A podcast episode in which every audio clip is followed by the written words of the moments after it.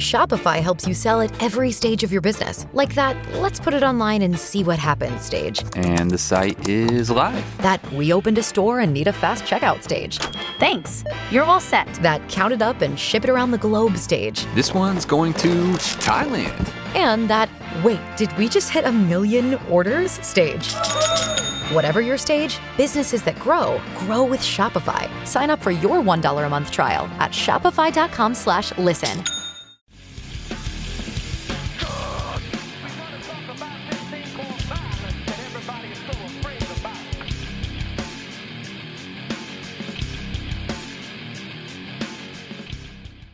Hey, everybody, Patrick Connor here, and welcome to the Knuckles and Gloves podcast. Boxing history with a little bit of a twist because we are back with another kind of revisiting with my boy, Brin-Jonathan Butler, author and filmmaker. We're talking about Muhammad Ali and Ken Norton today, man. How are you? I'm good, and this was fun to jump into. I had never watched all three of these fights. I never watched any of these three fights all the way through before, so I just thought what is here? Like what in this this career of ali's how do i know this series that apparently was one of the hardest opponents for him career wise so so i'm excited to get into it. it it was a bit of a slog. They're not the most exciting of fights. It's sort of like you're reading fucking tolstoy or something like you you know you're supposed to but it's it's not necessarily candy by any means but it it I think will provide us a lot of jumping off points to some interesting discussions about other all-time great fighters where like I think Ali is they're kind of simultaneously underrated and also overrated when we consider them against all the other all-time greats in a way. And and Norton's style and what he represents in this trilogy and the controversy I think bears that out.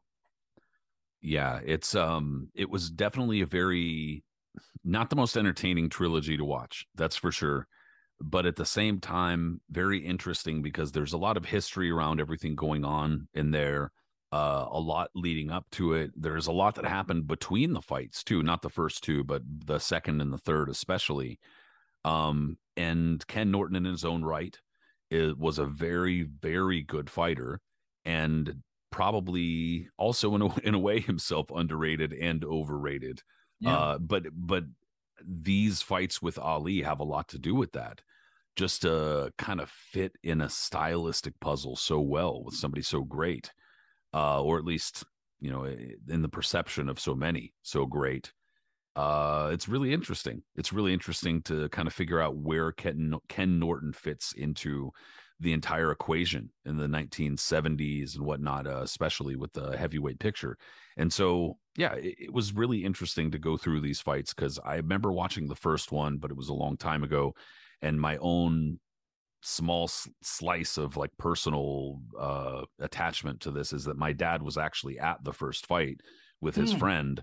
Uh, and he gave me it's up behind me it's tough to see but he gave me his ticket stub and then i have his program over here um so i mean that's that's i wasn't there. That doesn't mean anything for me but still pretty cool. And it did happen in san diego.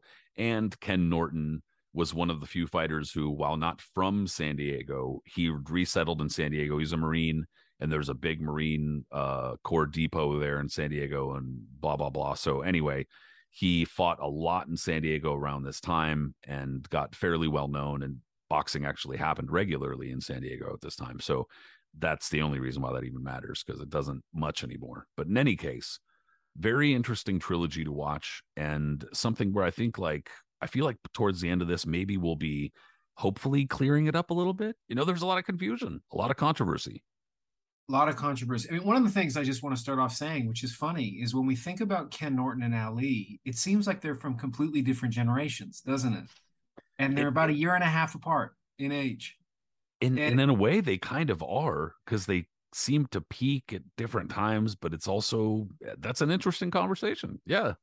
Right? Because i mean eh, i mean norton begins his professional boxing career as you mentioned he's in the marines he's a spectacular athlete uh, and this guy genetically does not look like a lot of athletes let alone boxers at this time but he has his first pro fight in 1967 so ali gets out of the gate so much earlier but I completely contextualize them as if they're from different generations.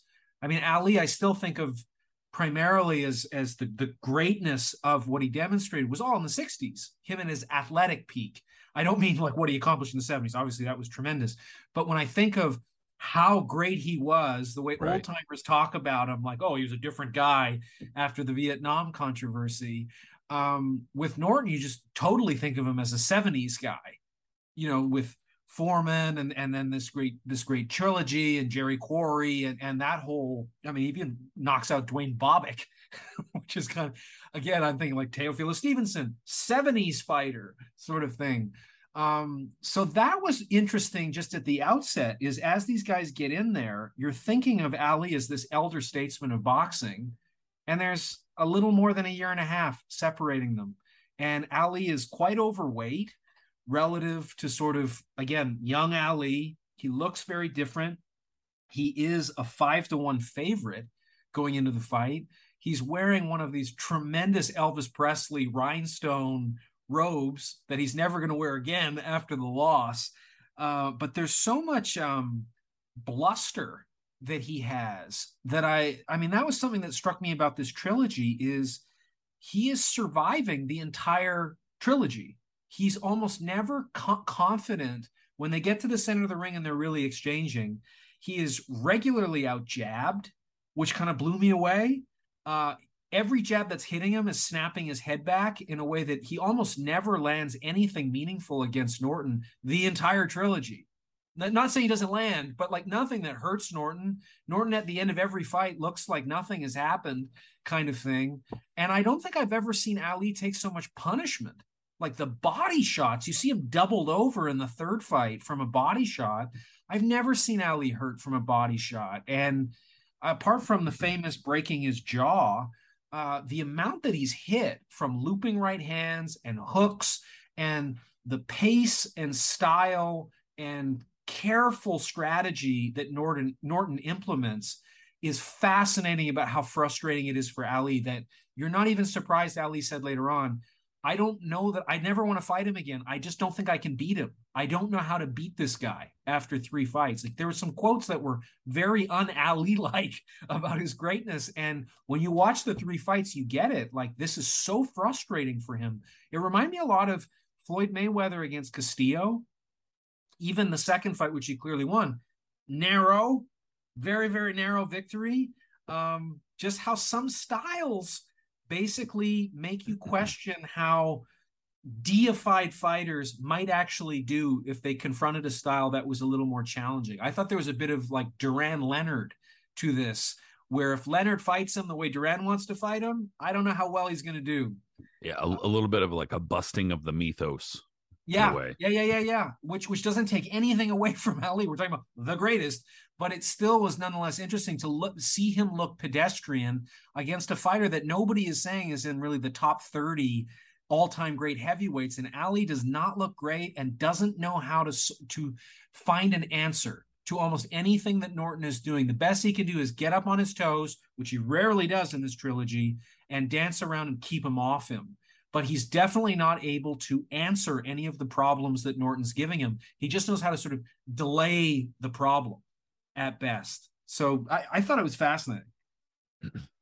It, I'm I'm not sure if you ever encountered this or ever read about this, but there's this urban legend about Ken Norton that when he was in high school, can't tell you which high school it was, don't remember, that he was supposedly so good at track and field and I think one other sport that he had won so many events that they created something called the Norton rule that you couldn't compete in more than one event because he was so good he was winning all the events. Now, of course, I looked this up and I could not find a single actual factual thing about it in any newspaper apart from and I'm kind of just like, look, dude, if you're like a high school principal and you got some reporter calling you up and they're like, hey, is this true about something? And I'd be like, fuck yeah, it's true. Now give us some money for it, you know, something. It's like I could envision a scenario like that. But anyway, point being, whether it's true or not, Ken Norton really was a tremendous athlete and he was somebody who picked up boxing almost like on a whim. Uh, so he, when you consider that, that's really amazing. Um, but then going back to Ali, like you had said, kind of where you had left off there, and the mythos of Ali, the aura of Ali, and not to say it wasn't deserved, it was deserved 100%. and his stature, you know, among the people, like he just his his celebrity status and how known he was, what he had done for civil rights movements. Uh, now, of course, we can view it with a far more complex eye uh, decades on, and we can say, you know, he's not 1000% hero. He did a lot of things that were very bad and wrong. Um, but nonetheless, uh, yes, uh, looking at it through the lens of this time in the early 1970s, especially after he had already been humbled by Joe Frazier in 1971 and you know in an, in a tremendous fight it wasn't like he embarrassed himself in that fight by any means but at the same time he his he had already lost and he had that was kind of like the popping of the balloon and initially like that deflation but he he came back and he defeated some very good fighters. Jimmy ellis buster mathis was a good fighter if not you know somebody who was very lazy and you know, did not live up to what he should have lived up to. Mac Foster, uh, also a good fighter. George Chuvalo, good fighter. Jerry Quarry, a very good fighter. And so, you know, he had defeated some some good fighters going back into uh, a fight against a fairly unknown Ken Norton by this time. By this time, uh, many people expected Muhammad Ali. This was kind of like a num- another fight in the Ali showcase you know they uh he was kind of on this string where he fought just going down the list here Vegas, excuse me, State Line, Madison Square Park, Dublin, Vegas again, Vancouver, uh, Vancouver, Canada, uh, Tokyo, Zurich, and I mean, it's just like he's just it's kind of on this world tour where he's, where he's trying to get into the good graces of the people again after losing to Joe Lewis. He's sporting around the NABF heavyweight title, which everybody acknowledges doesn't is not the heavyweight title, but he's trying to, you know, he's trying to defend it as if it is, and he's saying like, look, you know, I'm the heavyweight champion again, and I need to fight Joe Frazier and blah blah blah. So in any case, uh, that's kind of Ali's line going into this fight, whereas Ken Norton again unknown, and so many people were not expecting much from Ken Norton. Yeah, and, and I mean, I had in my notes what you were talking about before about the Norton rule. He went to Jacksonville, Illinois, and his track coach entered him into seven events in track, or sorry, eight events, and he came in first in seven of them. So allegedly, that's where the, the so-called Ken Norton rule began. Um, but yeah, you're absolutely right. Ali, Ali, it's it's important for people who were not around that era. I mean, neither of us were. I mean, I was born like like just a year before he retired.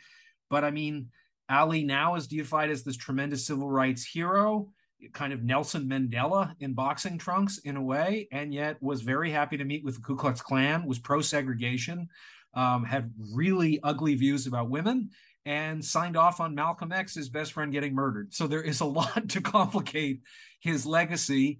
Um, and of course, he also he also went back on much of this far later in his life and was like. "Fuck all that." So I mean, I it, which further kind of gives gives it more complexity. So yeah, you know. and that's all I'm saying. It's it's it's not like he's not one of the most lovable faces on earth. Like clearly he is that. Um, but he was tremendously manipulated at the same time. Like as much courage as he showed in the ring, there was not a lot of courage standing up to the insanity of the Nation of Islam that were robbing him blind and manipulating him. A lot of his really famous quotes are actually him quoting people he represented at the nation for the Nation of Islam, like as a mouthpiece about them. So Ali is complex. He's he's a, a really complex character. I, I think he kind of like Mike Tyson afterwards, who sort of inherited the mantle of super famous boxer. Um, there are ways in which he is very gullible and cowardly in standing up to people, and then a, a huge amount of courage in other areas and a huge amount of intelligence in other areas. I mean, a- Ali was tested for the army and and was just on the brink of like mental retardation kind of thing, like in terms of his IQ. And yet clearly he is such a tremendous spokesman for millions of people with sort of where he was coming from from his heart and stuff like that. Um, but we have to remember that in his time he was very controversial, as was Martin Luther King in terms of how hated he was in America to where he is today.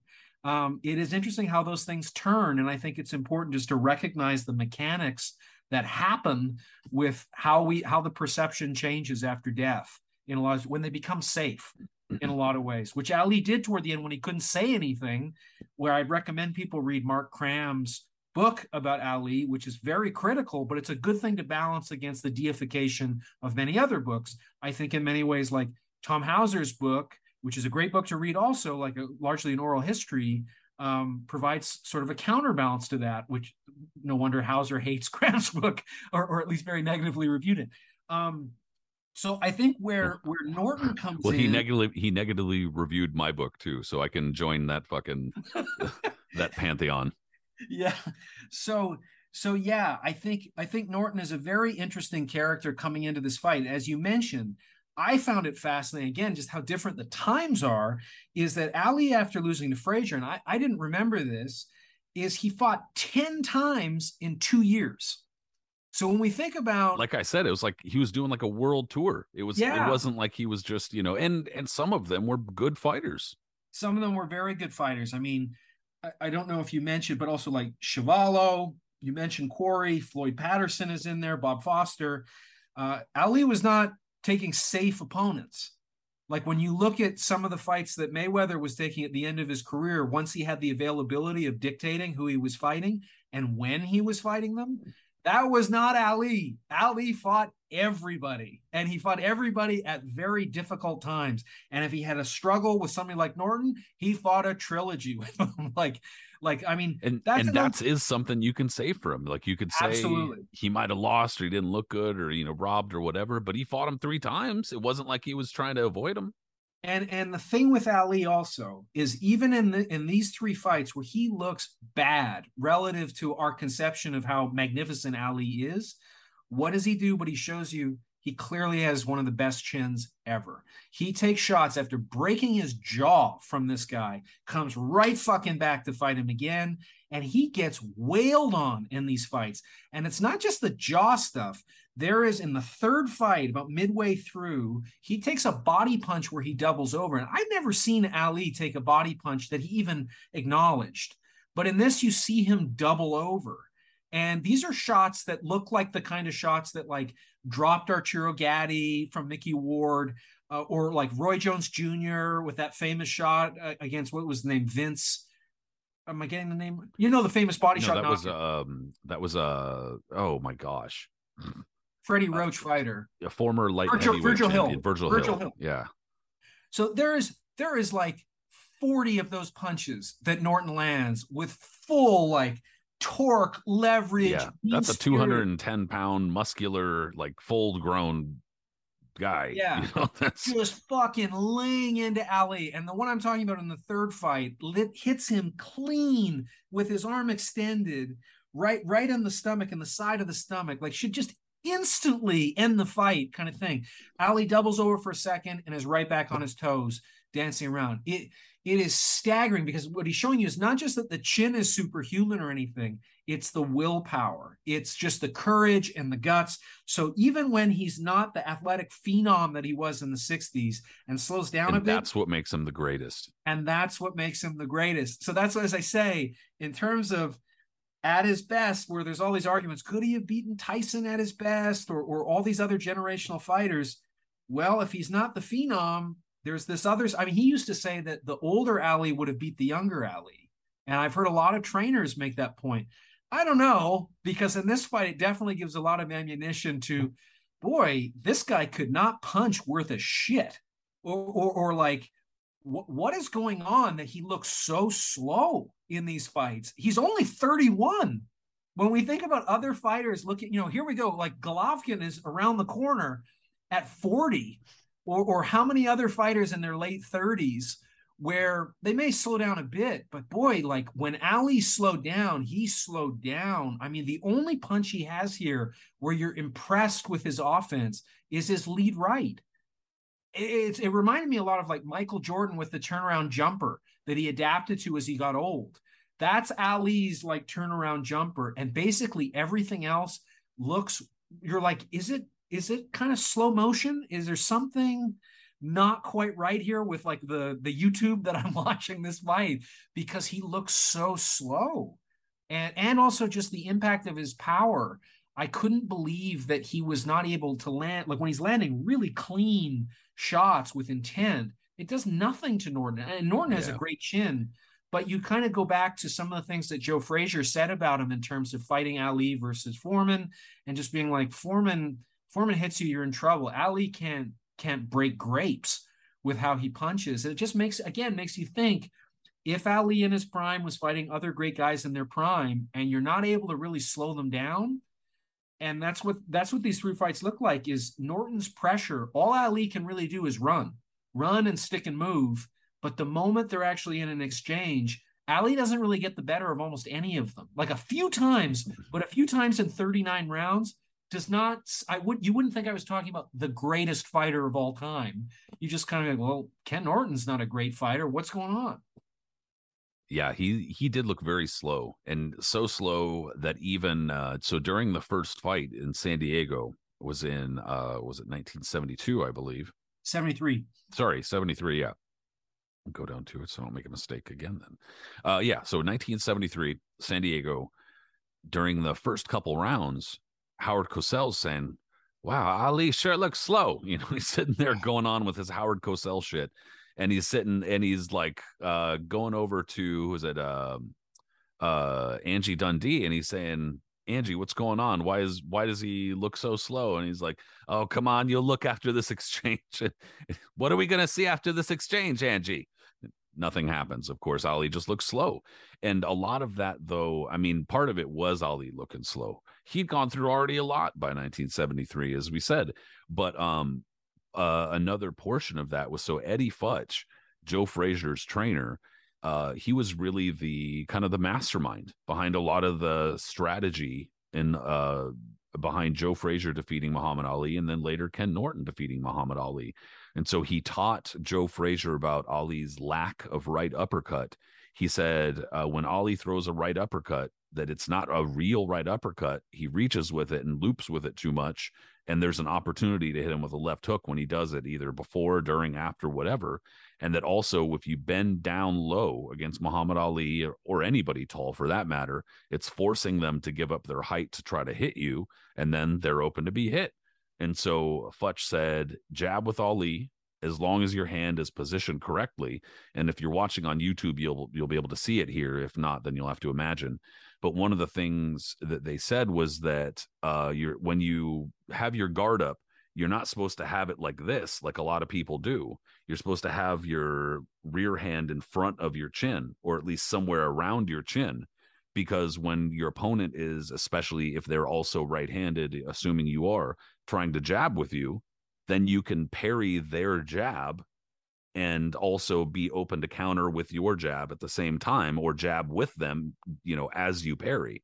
And so that was something that Eddie Futch taught both Frazier and Norton, but Norton to a larger degree because Frazier wasn't a big jabber. You know, he more worked off of that bob and weave technique where Norton was kind of more of a jabber. And so, in any case, uh, this combination of strategies, and I don't want to get too bogged down in the strategic shit I know a lot of people don't like it, but this is important to understanding why Ali had difficulty with Ken Norton. In addition to him being kind of worn down from already having a bit of a career to this point and having a, a number of very difficult fights to this point. So, again, uh, finally, it's it's the third round of their first fight it wasn't until the third round that Ali was really even up on his toes at all. And when he got up on his toes and started jabbing, and it was he was even not even even for that long, but the crowd went nuts. It's funny, you know, because you think about uh generally speaking, you're entertained by a slugfest and you want to see fighters slug it out. And there actually were some some kind of slugging moments in in a couple rounds of these three fights but at the same time, uh, Ali getting up on his toes and dancing, and the crowd going nuts for that. That also speaks to Ali's celebrity and superstardom inside of the ring too. That he could do something that's generally kind of you know thought of as bad. You don't want to see it, and the crowd went nuts. Uh, it was short lived though, so it's just that Norton was doing a very good job of jabbing with Ali and catching his jab moving him back, back with double jabs, stuff like that. And Ali couldn't get away from it. Like you said, it was his head was being knocked back with jabs, which is not something you see from Ali that often. Yeah, I mean, a few things I agree. Like just get just to get it out of the way, Ali and Norton have the same reach. and it causes Ali a lot of problems because he can't get away with stuff that he could do with other people. So Norton fights very much like a, a six foot three Joe Frazier, except two things: has the same reach as Ali, but same amount of like engine as Frazier. Not the same. Frazier's unprecedented, but but the pressure is there. And unlike Frazier, who had virtually no right hand whatsoever, um, Norton has a tremendous right hand and he's sneaky with it. He loops with it all the time. Where Ali, at this stage in his career, at 31, a little overweight, 229 pounds here. He's going to lose 10 pounds for the second fight.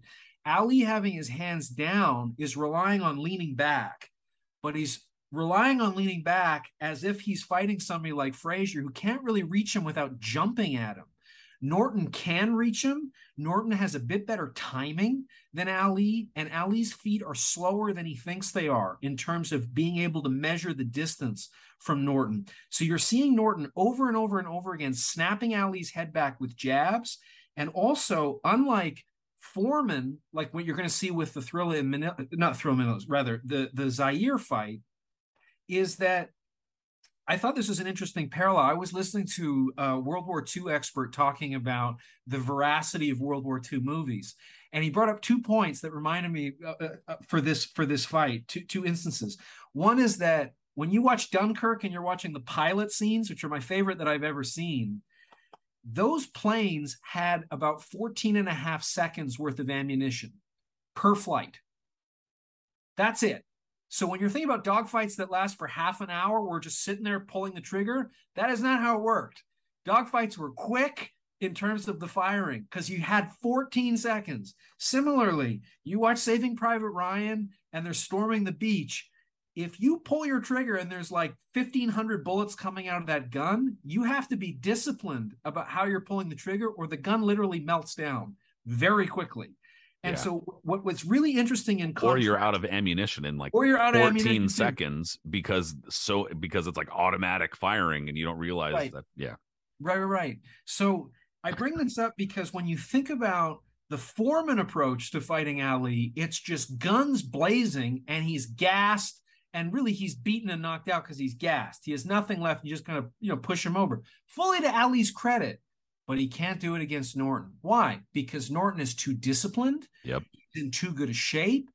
And he is very, also very selective in his array of punches with Ali in a way that Ali never figures out. The, the body shots are vicious. The moment Ali starts preparing for them, he's coming up to the head. The hook is reaching him. The looping right hand is reaching him all the time. And if he goes to the ropes, Ali never is able to do what he did against Foreman and tire Norton out because Norton is not punching just to throw punches, hoping that something lands. It's strategic the entire time. And at a distance, his timing with the jab is often better than Ali's. If Ali is on his toes, which is like five or six rounds of the total trilogy, is what he's capable of doing, he's able to like control the real estate of the fight and essentially control the fight but other than that, when they're just jabbing at each other, Norton has the harder jab and he has the more intelligent jab in terms of how he's timing Ali. Yep. So you have the 80 inch reach, which Ali doesn't really know how to deal with. He's not able to kind of pin the head down the way he was against Frazier to offset the pressure that Frazier is putting on him.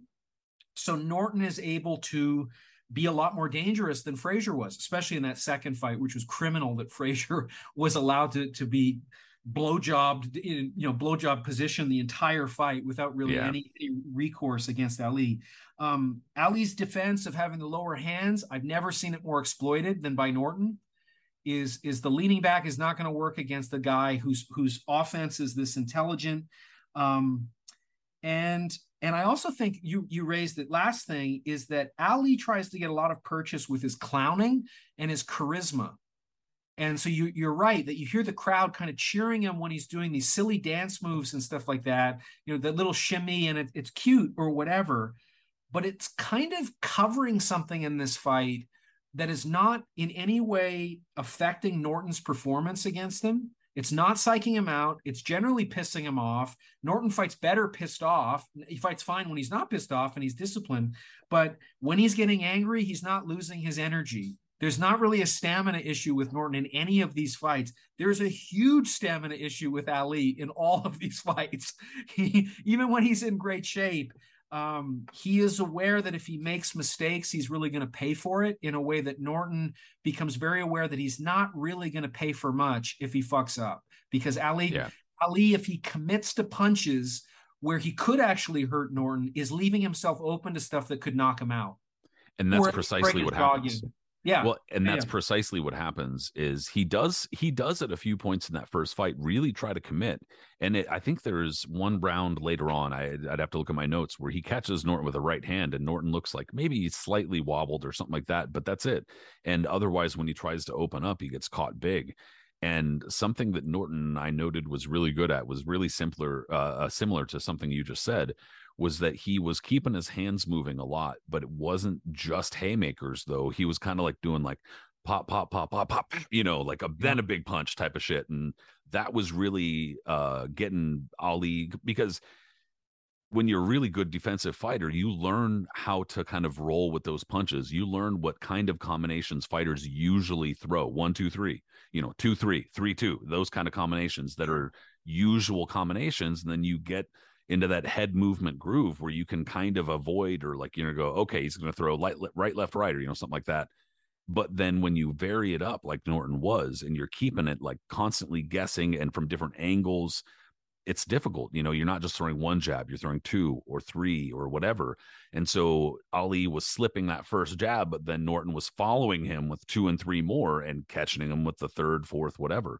and that's the kind of thing that Norton was doing. And so every time Ali was having to get set to punch back and he was getting caught, um, they said that he, at least Ali said that he fought with for 10 rounds with a broken jaw and that his jaw was broken in the second, which I mean, I was sitting there trying to look for the punch. Eh, I could, I can't.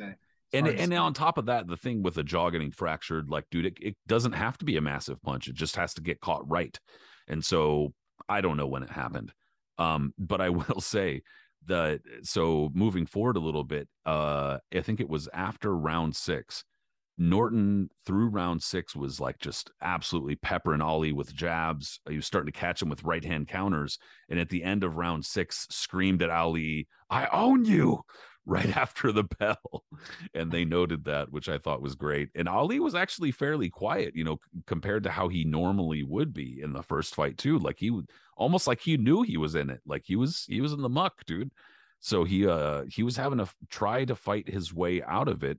And then he was flat footed. He was just getting caught and moved back constantly. Yeah, I mean, I, I had really after the first round, it looks like a guy fighting with the fly swatter against the guy with a hammer. Yeah, man, he was yeah, he was getting he was getting bashed around pretty good. Yeah, he really was. It was pretty shocking to see how easily that Norton was able to close the distance. And the moment that Ali is on the ropes, or especially in a corner, the kind of damage that Norton was able to inflict was, I, I found it really startling because we've seen Ali famously, especially with the rope a dope, where he's really able to slide off the punches. And even though it looks like if you were behind it, you know, like a stage fighting in a movie where you're, you know, broadcasting the impact or professional wrestling or whatever, it looks one way. But here, where you're actually seeing the blows land, I mean, Ali's defense, it's sort of like Roy Jones Jr., where you have the kind of athleticism where you can get out of the way of stuff that you should not be able to get out of the way of, which is why you learn to box a certain way. Exactly. You have to have the foundation, or else once Yeah. that goes, you're done. You're toast. you're you're done. And so Ali is prepared to deal with a kind of like Randy Johnson fastball pitcher. But when he's dealing with a kind of Greg Maddux approach where I don't know, it's a slider, curveball, knuckleball, uh, and Norton is mixing up tempo, velocity, and he's patient. Yep. He's patient in a way where Ali is not throwing him off his game. Norton is never psychologically off his balance in this entire fight. He is gritty. I mean, kind of like Frazier, but but even even Frazier was just taking so much punishment in a way that Norton isn't in this fight. Norton is taking like flicking jabs for the most part. I mean, 95% of the stuff he gets hit with is little arm punches that are, you know, maybe deterring him a little bit by being slightly off balance, but nothing's hurting him. Nothing's coming to his body at all. And you can see that Norton is gaining confidence Yeah. throughout all of these fights. So, I mean, by the sixth round, Cosell calls out, and I have it by the sixth round, three rounds to two for Norton. I think overall in this trilogy, I was a little more generous to Ali than I might have been in terms of you and I kind of agreed that we were going to do a 10 point must, system. Whereas I had one round that was a 10 8 round, I probably would have scored for Norton, but I just couldn't in conscience. And and three rounds I had in, in the overall trilogy that I thought were even. And I think all of those I gave to Ali just by punch output and what he landed, as opposed to morally, I want to give the round to the person who does more damage, which is always Norton. But I I couldn't do it. So by the sixth round, Cosell says either Norton is better than we thought, or Ali is a lot worse than anyone imagined. And what's interesting is I think it's not an either or. It they're both true. I, I think Norton is a lot better in this fight. He looks a lot better because of just the styles that have made this fight. But Ali definitely, I mean, if we were in his corner, I think both of us would be like, this should be the last one. Like this is this is not and good. they were they were putting it on because at first they were kind of just like, "Oh, this is going just how we thought." Come, come on, this is great. What are you talking about? Shut up! And then you could see him in the corner. They were like, "Bro, fuck!" You know, like you could see like that toward the end of the fight. They knew, but I mean, you eh, toward the end of the fight, you really couldn't deny it.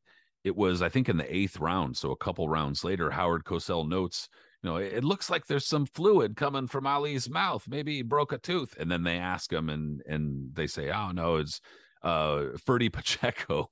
Fucking Ferdy Yeah. Pacheco. They bring him on and they're like, What's up? And they're just like, Oh no, there's no fracture. No, no fracture. And like, bro, they didn't ask you if he was fractured. You just gave away the plot, you fucking idiot. Right. So Right. obviously they knew there was something going on with his jaw in the corner, or else because it's like a, you ask, you come into the room and you you're like, "Hey, what's going on?" The little kid's like, "I wasn't touching it." You're like, "I didn't ask if you were touching it. You just gave it away." Yeah. Same shit. So Yeah. obviously they knew there was something going on with Ali's mouth, and it was clear too because he was uh his he had a lump on the side of his jaw and his mouth was wide open for much of the fight. I mean, it it might not have been obvious because the film's like slightly grainy and not like the fucking 60 frames per second we're used to all the time. But clearly there was something going on. Um, and I also noted that a couple rounds later in round 10, something that you had talked about a moment ago with Norton not being intimidated, he actually lifted Ali up when Ali tried to slide away from him. He grabbed him, lifted him up, and placed him back in the corner, which obviously didn't fly with the ref. But still, I was just like, it was just, I think he was showing him, like, I'm still strong. I'm not tired. You know, I'm on your ass. And literally, Ali got the crap kicked out of him rounds 10, 11, and 12, I thought. Yeah, I mean, by by the sixth round, Cosell calls Angelo Dundee over and says, "What is wrong with your fighter?" Yeah, what's going on? and and at, at- what's unfolding is Ali is being backed up, and he looks cautious in a way that is just really unusual. I mean, it, it just made me mm-hmm. think a bit about the look on Mayweather's face in that first Castillo fight, where we'd never seen him look like he wasn't in total control. I mean, that was the genius of Mayweather is his adaptability. Is no matter what the styles were, he'd he'd have a B and a C and a D game. Never lost his composure, never lost his confidence. Um, with Castillo, there was a sense of I don't like how this is going. I don't like that this guy is gaining so much confidence as he's fighting me. He's fighting to win. People are not supposed to do that. I'm supposed to mentally break them down where they know the longer they're here, the more advantage I gain. And this guy's acting like he's winning the fight, which a lot of people thought he was. Um, here, it, it, Ali has something similar where he is looking timid and cautious in a way that's just very unexpected to watch. So by the seventh round, Cosell is calling this fight a, a curious affair. Um, and Norton is just getting more and more effective with his jabs and his body attack in a way that I've never seen Ali, Ali look really concerned with somebody going after his body. And Ali looks like this was what blew me away is he looks ineffectual. He's just consistently losing rounds, and you can see, well, if I go for it, what's going to happen to me? I'm in serious pain right now, and this could get a lot worse. The guy in front of me is in the best shape of his life and is very motivated to win this fight. And I don't know what to do. I don't know how to gain an advantage in this situation. I can't psych him out. And you're as you're saying, Cosell is calling out Ali is not right. and I mean, another thing is you, you're getting Frazier brought into the broadcast, Yeah. who, by the way, which we haven't mentioned, was Norton's sparring partner for five years. And Frazier is one of the only people around this fight that we're dealing with in the broadcast. Yeah, he's well not aware. surprised at all. Yeah, he, by what's he's happening like, yeah, here. no, I I spar with this guy a lot. He's he's good. He's really good. And and just you know as as frazier's talking you're watching norton continue to look more and more composed and intelligent with the attack and and the damage that he's inflicting. And um cosell is saying i don't even know what this meant but I've noted it. This could be a silent movie.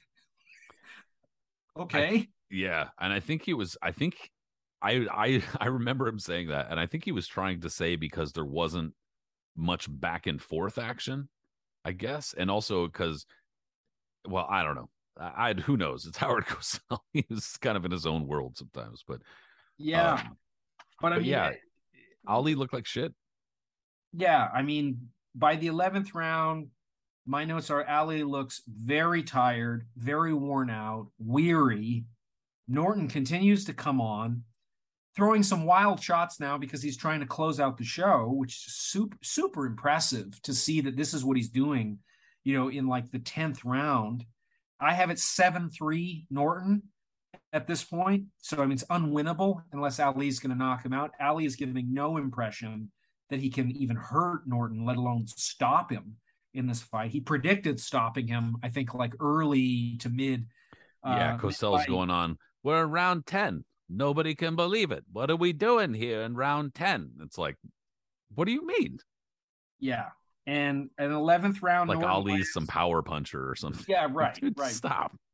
No, and it, and it's not even that you know Ali is almost 230 pounds and he's six foot three. It's not that Ali doesn't have the ability to throw power shots. It's it's his unwillingness to throw them that's really interesting. Every time he stops, he gets caught. Every Yeah. time. That's it. Yeah. Every time he is, and I mean, it reminded me a lot of of sort of the Leonard Duran first fight. Is if Leonard fights Duran's fight and Duran's in shape, it's not after some eating binge or whatever, like weight fluctuation, he's drained. I, I think 10 out of 10 times probably Duran beats Leonard in those circumstances, like at, at, at their best, if if they're in a kind of firefight, which is why it would be stupid for Leonard to do that when he can move to a style that's more beneficial, um, which he demonstrated in the second fight. But here, Ali does not have the option of getting on his toes and sort of totally controlling where the fight is fought. He's got a guy who's just in too good a shape, too willing, too capable, and with too good a strategy from Eddie Futch. You know, he's got this Yeah. brilliant corner, and none of the head games are also impacting him the way they probably did with Foreman.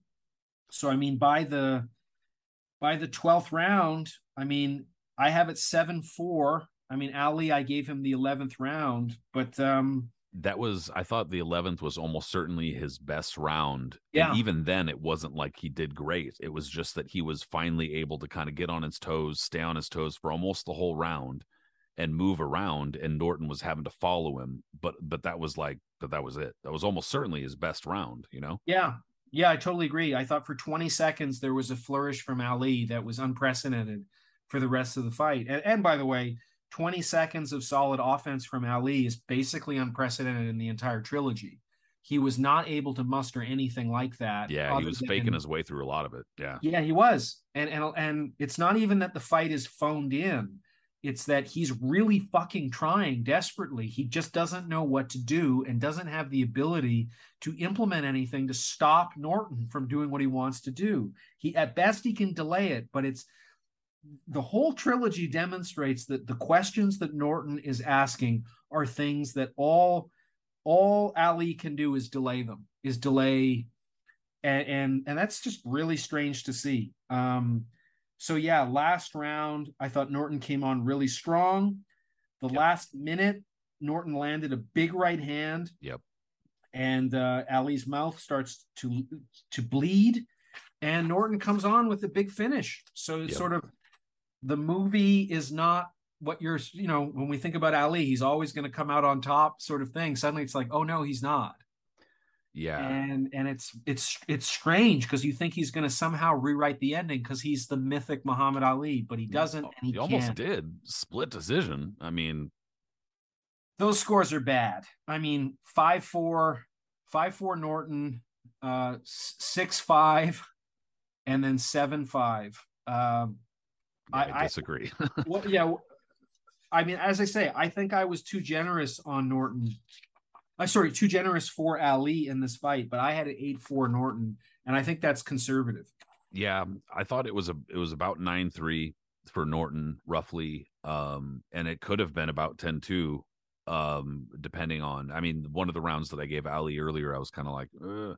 because like you said, um, I thought Norton was clearly landing the heavier shots and doing more damage, but it at times, and this is the conundrum when you're scoring on a round by round basis, is that Uh, when a round is three minutes and one fighter spends you know five ten seconds doing damage but then the rest of the round doesn't really do any damage and the other fighter is getting some work done clearly not as damaging but then you're having to kind of do some quick math in your head. Is the, are those like 15 punches that didn't really seem very damaging equal to those one and a half two punches that were? I don't know but that's what you have to decide and so, in any case, like you said, though, uh, clearly Norton was doing more of the damage. And uh, uh, one thing I wanted to say earlier that I forgot to say was that when he was getting Ali on the ropes, instead of doing what Foreman was doing, instead of doing even what what Frazier was doing too, he was more committed to the body, and he was doing it in a way that was difficult for Ali to get away from or to predict so that he could just you know put his arm down or something he was getting caught a lot to the body by ken norton. And so yeah the left hook like that that's the history of it is like it was norton's left hook. Yeah it, the hook was good but the jab and the body work were also really what helped get that first fight uh done i thought. And so um that also you know it, it, that there are photos from after that first fight. Ali's sitting in the dressing room holding the bag Yeah. of ice to his jaw, obviously because it's messed up, and uh, he doesn't look good. He acknowledges that he got beaten up a little bit after the fight. It's pretty clear, you know. He he took off uh, right after the decision because he was hurt and he needed to go get his jaw addressed. But it's pretty clear that he's well aware that Ken Norton's a bug. You know, Ken Norton's rough. Ken Norton's not a guy to be trifled with, and that perhaps he overlooked him. Sure, but overlooking or not, even in shape, I think that he knew that it, it was going to be a tough ask.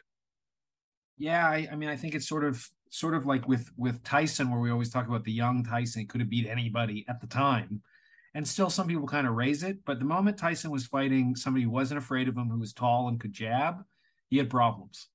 Like the moment Tyson was backing up, he true. lost. Every, he lost every time. So when you think, you know, about this thing, well, how how good did Ali look against Frazier? I mean, isn't Tyson bigger, stronger, faster, sort of thing? I don't know. I mean, because it this fight makes you ask those questions like what the hell were people looking at to think that Norton was a five to one underdog in this fight? Out jabs him like way stronger. I mean, he's lighter than Ali, but looks way stronger than him. I think it's just that that exposure bias, you know, where they just don't Yeah. know who Norton is. I, I mean, that's the only thing I can. That's the only explanation I got.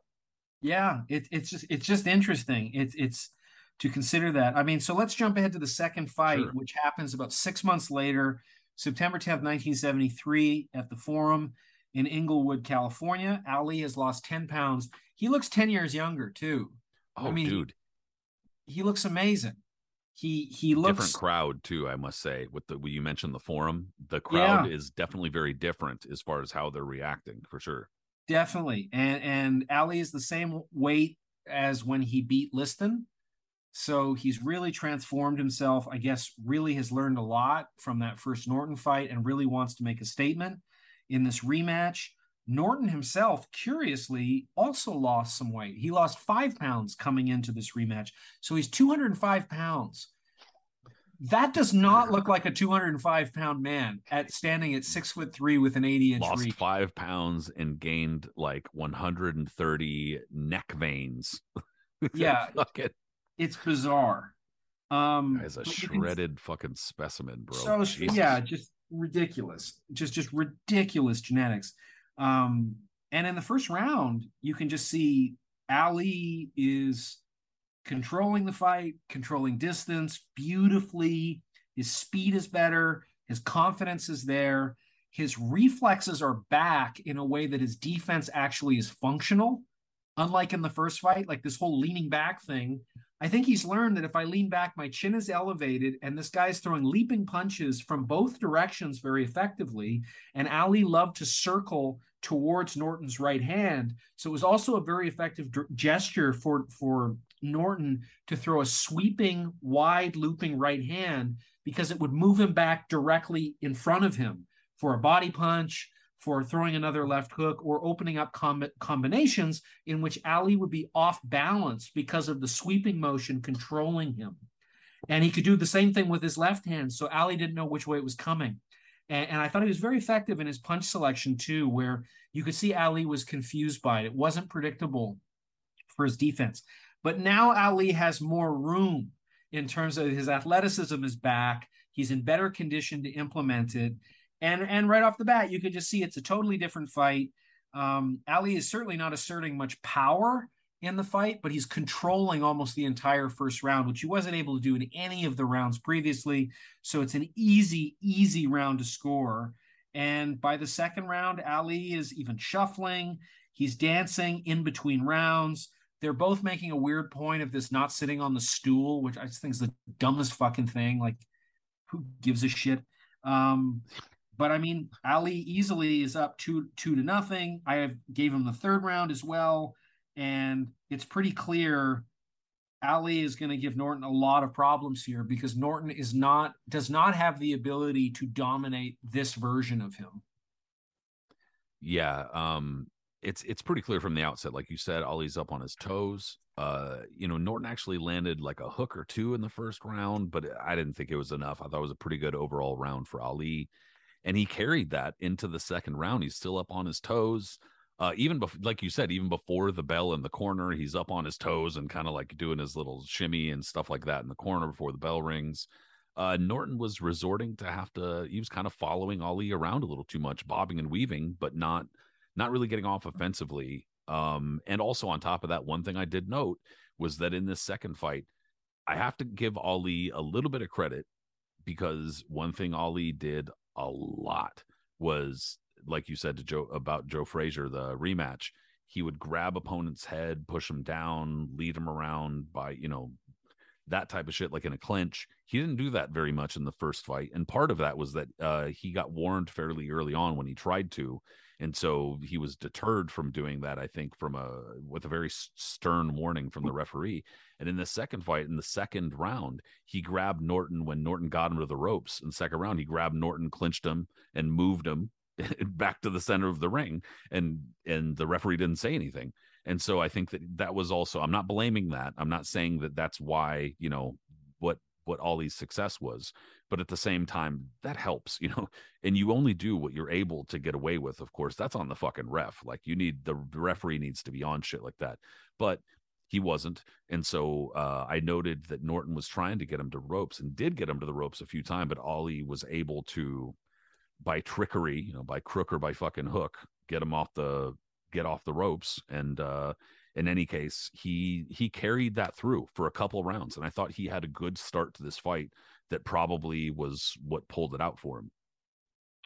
Yeah, and I mean the other thing, the one I mean we haven't really criticized anything about Norton so far, but the one thing that is a glaring weakness in his game, his inability to cut off the ring with Ali, is really inexplicable because what the hell are they thinking? That like this guy the only way he can really deal with you is by circling and dancing. Why are you not uh, his footwork this weird like mummy movement of him dragging his back foot as he closes the distance like it, it's very peculiar. It's even it's more pronounced than even foreman which like ali used to mock him calling him a mummy and stuff like that. But norton is the one who looks like a mummy. The legs are so stiff as he closes in and here, I mean, if he's not able to land those wide punches of the the, the hook and, and that looping right hand, Ali is so out of range, and Norton just has no game plan about how to corner him. It's it's it's peculiar. And again, credit to Ali for being able to dance around. But you think at some point Futch would say, "Look, here's what we need to do. We need to really make some adjustments to deal with this." So it takes it takes Norton to the fifth round where I'm able to give him a round. Yep. And they have a really good Same. exchange uh, in, in the middle of the round, and Norton lands a big hook on Ali's temple and also a lunging left hook to the body where Ali looks glaringly hurt in this fight. But to Ali's credit, and again, like one thing I want to stress, like for any of the criticism I've levied on Ali, is his toughness and resilience is so staggering. Like this, when you think about other fighters that are are confronted with adversity, what it brings out on them. And I mean, we just mentioned Tyson. The moment there's adversity, he loses. Every single fight of his career, if he's really confronted by by serious adversity, he lost all of those fights. So that tells you something about who he is in, in that way. Ali gets better every time. Like in terms of when he's taking these shots, what what's on display when he feels It's like a it's a Russian nesting doll, dude. Every fucking time it's just like, oh, okay, all right, I'm peeling away defense. Fuck, there's a chin. All right, what about the chin? Yeah. Now he's moving. You know, it's like you can't fucking get him. It's amazing. It's just amazing. And so here you see Ali just gutting it out, just gutting out. Um, he he he lands like like his straight right hand, like I mentioned before, in terms of the Jordan turnaround jumper, is the probably the only really solid offensive weapon he has in the whole trilogy. I, he, I mean, there's a couple of hooks that are in there, but this straight right hand is the only thing that he retains from the young Ali in terms of the speed with That which like he stop pivoted. pivot right hand. Yeah, it's yeah. beautiful. And he has another combination that's kind of interesting, Yeah. where as he's circling to his right, he will switch his stance and lead with a with like a two with like a lead right and come over with his left hand as if it's a straight left. And he does it again and again and again because Norton never has the footwork to be able to handle it. And then he's already like oscillating to the other direction and snapping back to set up like a new series where he's dictating when it's going to when the exchange is going to happen. It's really smart and really slick.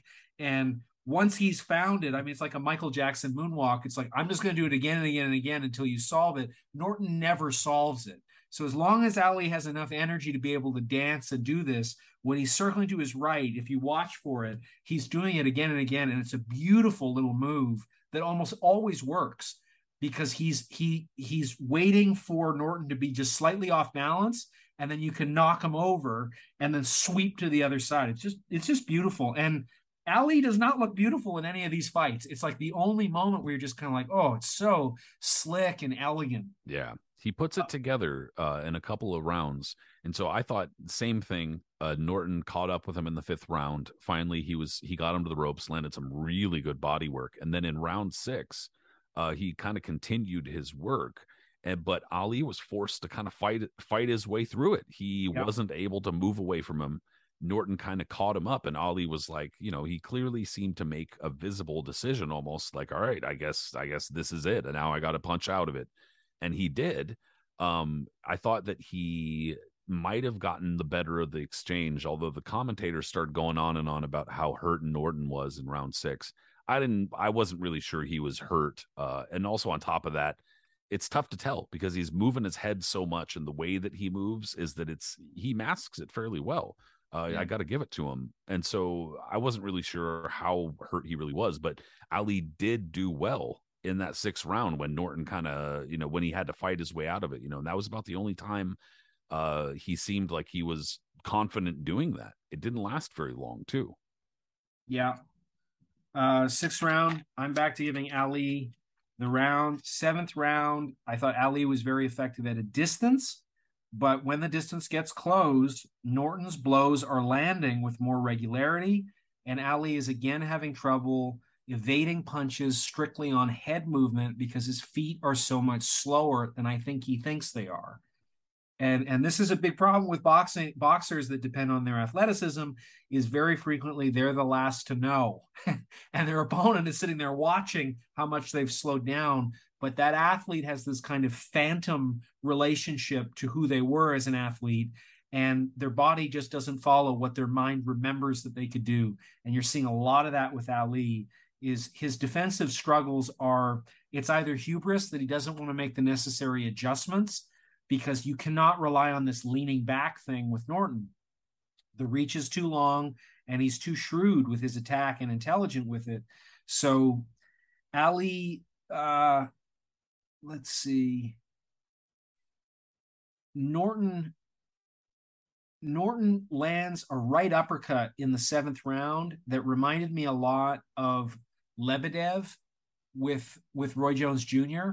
There's some moments that there were some echoes of that for me in this fight because there was like an uppercut, a, a right uppercut, and a right looping punch that followed it that reminded me a bit of the end of that horrible Jones Lebedev fight, um, where Ali gets caught three times to end the round. And um, it's just hard to watch it, right? Because you're just thinking these are the blows that probably contributed to a large degree to Ali ending up where he was for, for the end of his life. This, um, you know, where early on in his career, I know he was knocked down a couple times early on, but the way the the amount that he's getting hit and the quality of the blows that he's taking it's it's a little scary at times. yeah. Um uh so eighth round i thought again norton came on.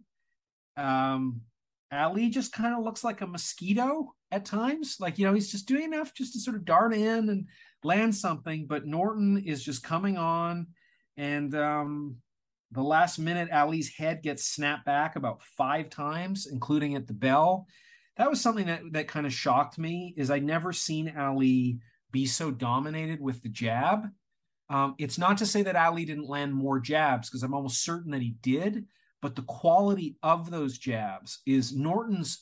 All of those jabs are hurting Ali, like just with his head being snapped back. It's it is very unpleasant for any of us that have sparred to have somebody bashing your head back and nothing that Norton lands with a jab is not having that effect on him, and almost nothing that Ali is throwing at Norton is snapping his head back ever. So I think yeah. like that would set a certain emotional tone. It's in, almost in, like when the... you get surprised by a shot, you know, yeah. You're like, whoa, you know, like it's but it's that's like every shot with Ali here. And that's what's it's making it difficult to give those kinds of rounds to Ali. Um, and I agree. I thought that round eight, especially toward the end of the round, good right from Norton at the bell. Um, and so that's seven and eight, two rounds in a row where Ali looked either hurt or tired, especially at the end of the seventh round. Uh, he finally got back on his bike in the ninth. He got back on his bike and he was able to kind of, you know, uh, move his hands a little bit better, but he looked very clearly wary of Ken Norton's power and the way that he was throwing his punches at this time. He didn't look nearly as confident as he did uh, at the start of the fight. And in round nine, he was clearly looking tired. Uh, like I said uh, in the first fight, I was surprised because Ali, even having lost 10 pounds here, I think that it speaks to, uh, like, like I said, going into the first fight, he had already had a fairly full career. You know, it's a, a serious career. He'd already taken a bunch of punishment, etc. I mean, in just kind of not to go on too much of a tangent, but just going down the list, he got hurt badly by Doug Jones very early in his career. Got put down by uh, you know uh, Henry Cooper uh, and and hurt very badly. I know our British friends exaggerate like greatly about how much time passed between rounds. It was like 17 extra seconds or something. Like, don't go out, don't come on. But still, he was badly hurt. He was hurt against Frazier. You know, he, he was hurt a whole number of times, even just briefly. Briefly, so he's had a long career by this point um, somehow in the ninth round, I thought that he was able to kind of put it together and say, all right, you know, I need to get back on my bike and whatever it is I have left, that's what I'm putting into here. And that's what he did in round nine. Um, toward the end of the round, Norton was jabbing well with him again. And then he was also trying to time him going into the 10th round, but Ali was moving and he was keeping Norton from getting set. Like you said earlier, Norton was having difficulty anytime Ali moved. Norton's footwork made it so that he had a very and the way that he bobbed and weaved and stuff made it very difficult for him to catch up with his feet. And so he was having to try to catch up with his hands which he couldn't do a lot of the time. Um, and so in any case I thought that this is about as good as Ali looked in this trilogy in some of these rounds, where he was finally able to kind of just reach down as deep as he could and pull it out, get some movement going, move his hands. And he was in some sequences, not all of them, and a lot of them he was getting dinged around. But in some sequences, he was doing just enough where he was making Norton miss by like a millimeter. And it was like, now that's good work. But it was almost like unintentional good work. Like where he was, like I said, he was like, he's so used to this movement that it's muscle memory. And he's just kind of, he's going back and he's moving his head because he knows Norton's going to go left, right, left, you know, type of shit. And so he was making a miss in a lot of these exchanges. But it's just that uh, even in these exchanges and in the rounds where Ali is winning, it's by a hair. It's not by a ton. And he and it looks like it looks dangerous. It looks like dangerous work, you know. I totally agree. And and I mean I I thought the ninth round, I agree. I think it was one of the best rounds of the whole trilogy for Ali. And it's also one of arguably the only time where it looked like he really hurt Norton. There's a one-two yeah. that he lands, and again, it's a rare one where he really puts his weight behind it and it has speed and it just catches Norton flush in that way that Cus D'Amato used to say. A great combination is they both land at the same. Like when you hear it, it sounds like it's one one impact. It's just and yeah. and and so that just happens to Norton's face, and he wobbles a little bit. And there's a lovely like toe to toe exchange to end the round. Um, definitely like the most exciting round so far of the two fights. Um, and it's getting closer. I mean, I think I have it 5 4 for Ali at this point. Ali puts on some pressure to open the 10th round.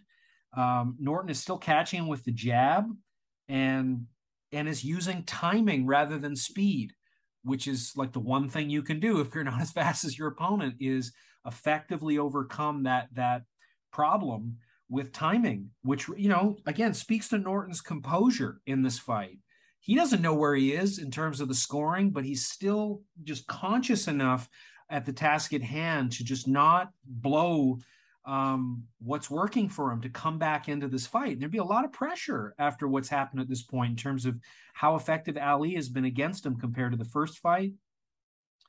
Um, Norton lands a huge hook to throw Ali into the corner, and um, and then I think at the end Norton lands a big closing hook on Ali's jaw to end this fight. But I still gave the round to Ali. I mean, Ali is just showing so much guts and courage, just even when there is adversity, to just assert that willpower.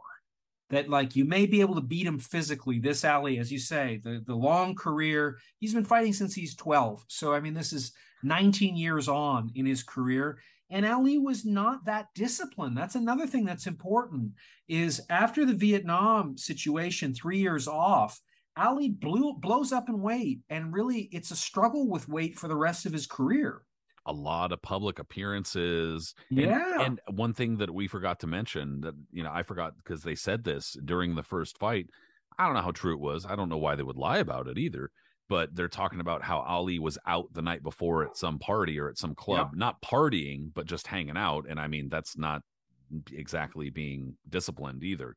So, I mean, yeah, that's another thing is that the discipline issue, uh, you're beating him physically, but like you said, he's, he's, impressively able to hang in there despite the fact that Norton is still coming on strong at times. Well, and I think I think there's there's an element to Ali's hubris and arrogance where you can sort of be like i believe i'm the greatest ever. He has a relationship with his god that's co-signing everything he wants to do right? So i mean it's not it's not just that he's an athlete trying to perform and then we see what happens it's a divination it's, it, yeah it's it's it's all this sort of divine preordained glory and stuff like that so maybe you think well if god's on my side because of what i'm doing and I have so many fans and everything, I'm this important. I don't need to train the way I was training to get where I was. And, and that does seem to be an element of Ali a little bit. Um, he can overcome it with adversity because he's such a miraculous fighter and human being.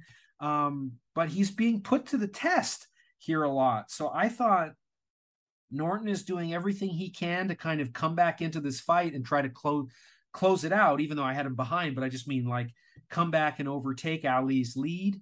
But it's just back and forth, back and forth. That's what I have for the last few rounds of the fight. Ali winning the 10th, Norton winning the 11th at 6 5.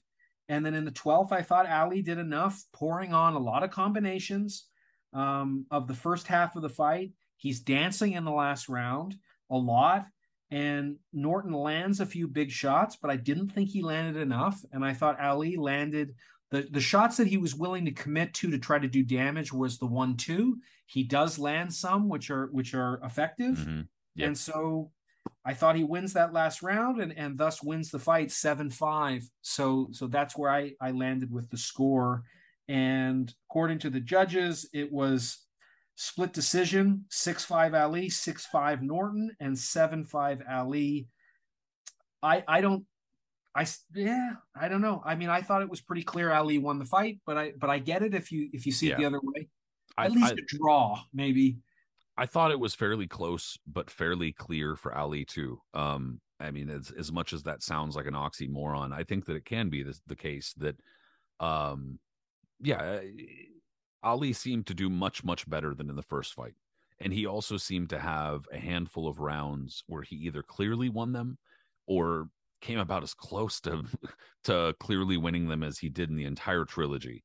Um he got up on his toes. He found and even in some of the rounds where he was getting beat up a bit like that 12th round uh like i think even in even in the 11th round he was getting beat up a bit and then fired away in the last like well i think i noted it was like the last like 20 seconds or something like that.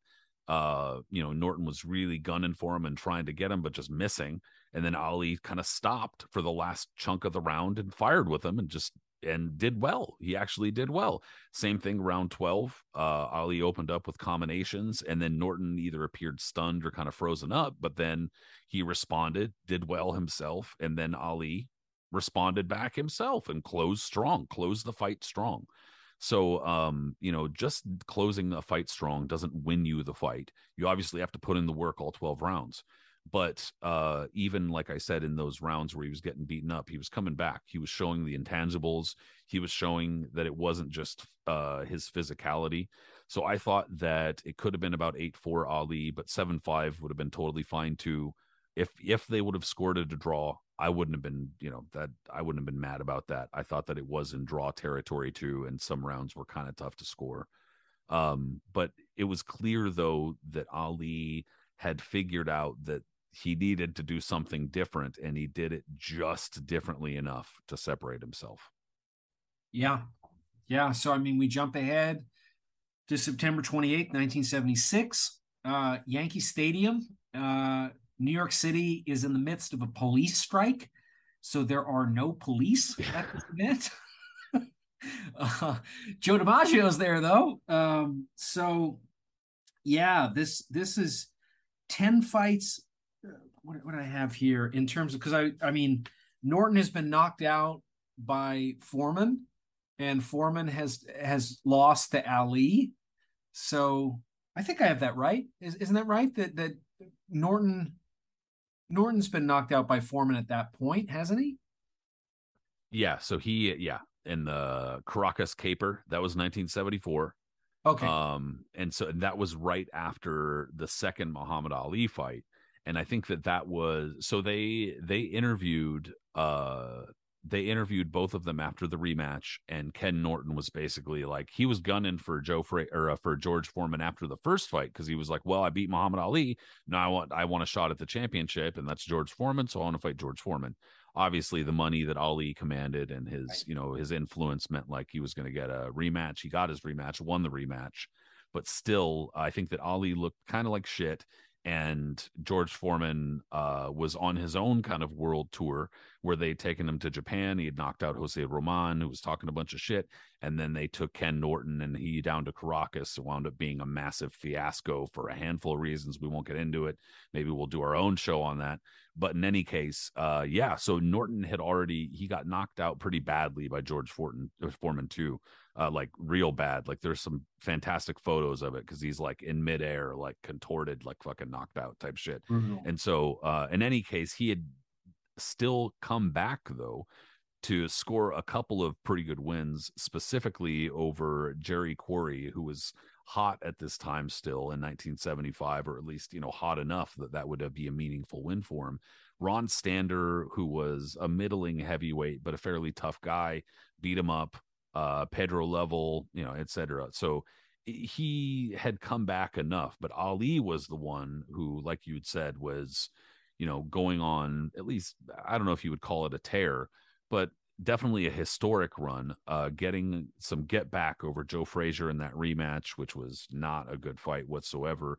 But then defeating George Foreman subsequent to that, then you know Wepner, Lyle, Bugner, Frazier in the third fight, which was an epic fight, Jean Pierre Coopman in a you know somewhat not memorable fight, Jimmy Young, Richard Dunn, and then finally on to Ken Norton, the the rubber match at Yankee Stadium. So you set the stage nicely with this police strike because there was a lot of unrest going on at the time. Yeah, I mean, it, I just thought it was interesting after after the second fight that Ali has ten fights from seven. Again, just just the different era from where we are today in terms of you know fighting Joe Frazier twice and Foreman and Ron Lyle. Not easy fights. I mean, epically difficult fights for Ali, and Norton has had eight fights after the after the second fight in their trilogy. And yeah, it's a weird scene. It does look very sort of gladiatorial, like like just in the sense of there's just kind of a swirl of chaos, and, and it just it's interesting just to get a little slice of time from 1976 New York City. Um, you know, we're looking at Taxi Driver coming out of of that kind of New York City that's there. Um, and yet Ali comes out flat footed. His head movement's a little better. Um, and and his lead right is just still there. Like this weapon has not left him yet in terms of being able to, you know, the only real effect, effective offensive weapon that that can kind of do damage against Norton. Everything else is just kind of to keep Norton off of him. And I like the third fight. I mean, a little bit just because there's more of a back and forth like the first two are kind of the first one's pretty clearly Norton's fight. The second one is more clearly Ali's fight. This one is like to me the most controversial of of the three. Was that your feeling too? Uh yeah, I mean I thought that uh basically well, there is one little tiny piece of history that must be mentioned going into this third fight because it is extremely relevant. And that's the Antonio Inoki rematch or the match, mm-hmm. not rematch, sorry. So, just to briefly go into it so we don't get sidetracked too much, this whole idea of a boxer facing some other martial artist or whatever, like this goes back decades and decades and decades, even before Ali Inoki. But in the 1970s, as uh, professional wrestling specifically was starting to really come up again in uh, in popularity. Antonio Inoki was a massive star in Japan uh, Muhammad Ali is always thinking globally, always thinking internationally and stuff like that as far as his brand and popularity. They set up this match between Antonio Inoki, who was an extremely popular Japanese pro wrestler and kind of like the godfather of Japanese mixed martial arts, as it were. And so Muhammad Ali takes on Antonio Inoki and gets, you know, absolutely just, uh, I mean, it, it wasn't good. You know, he couldn't do anything with Inoki, who they uh, basically made all of these weird rules for the fight. And so Inoki exploited the weird rules and just laid on his back and kicked Ali in the legs. Ali Ali getting kicked in the legs so much by Antonio Inoki literally sent him to the hospital with blood clots in his legs, which mm. fucked up his legs for the remainder of his career. Now, I'm mm. not saying that's specifically why he stood so flat footed with Norton in the third fight, especially at the start, but I have to say that that had something to do with it because this was only three months after the Antonio Inoki dude. I fucking fell down some stairs one time and bruised my hip, and I wasn't walking right. And granted, I'm like an out of shape fucker, but I wasn't walking right for like months, dude. So in any case, uh, that has to be mentioned just because it's really relevant to the way Ali fights early on in this fight specifically, because he's it's a totally different Ali. Like you, it's not even one you even really see. He's in there and he's leaning forward. He's on his front foot. He's trying to launch right hands. Like he's trying to hurt Ken Norton in the first round with right hands. And I was like, whoa, you know, I don't even really remember ever watching that fight. I probably have, but it's probably been years and years and years. And in the first round, uh, you know, he's sitting there talking to Ken Norton and trying to throw combinations at him. And anyway, uh, the talking winds up being a theme throughout the fight. He didn't really do that very much in the first and second fight, but in the third fight, he talks to him the entire time and he really ups the theatrics, you know, because after that opening flurry, that surge from Ali where he's trying to do something, it's like doesn't last too long after that. Yeah, no, I mean it, it it's interesting. I mean, by the second round, Norton is just landing these vicious body punches. Ali is responding with some flurries. And one of the things that eh, became apparent for me is it, it reminded me a bit of seeing Marlon Brando in Last Tango in Paris, where you can see glimpses of the really young, beautiful Brando and the real large, morbidly obese Brando that he's going to become. Is this is a bit of a gateway into both versions of Ali. Is you can see glimpses of the young, beautiful, super athletic, just elegant, majestic poetry in motion. And you can also see who he's going to become versus Berbick and Holmes, where he has it's criminal that he was allowed to be in there against yeah. these guys. And so Ali is right at this kind of precipice of leaving the past behind and entering this this last phase that is most likely i mean all the people i know who were close to ali at this time like this is what they account for what sent him where he where he ended up with his health is and and so i just yeah in the second round that's where it just kind of I, I was taken out of the fight a little bit by just seeing Ali showing both sides. Yeah. Well, um, and and like you said, like he the whole pretending to be hurt type of thing. Like he gets hit with legitimately a very nice right hand, and it's like it doesn't really look like it badly hurts him or anything like that. I'm not trying to exaggerate it, but he immediately goes from that to ooh, you know, and it's like yeah. The the theatrics are dialed up to 11 because that's because it's got there's a void that's got to be filled an actual in-ring void and that's fill it with theatrics. And and by the third round i mean i gave norton the second round so it's tied up 1-1 norton in the third round i mean ali is being measured he's scoring and not getting caught for a little bit.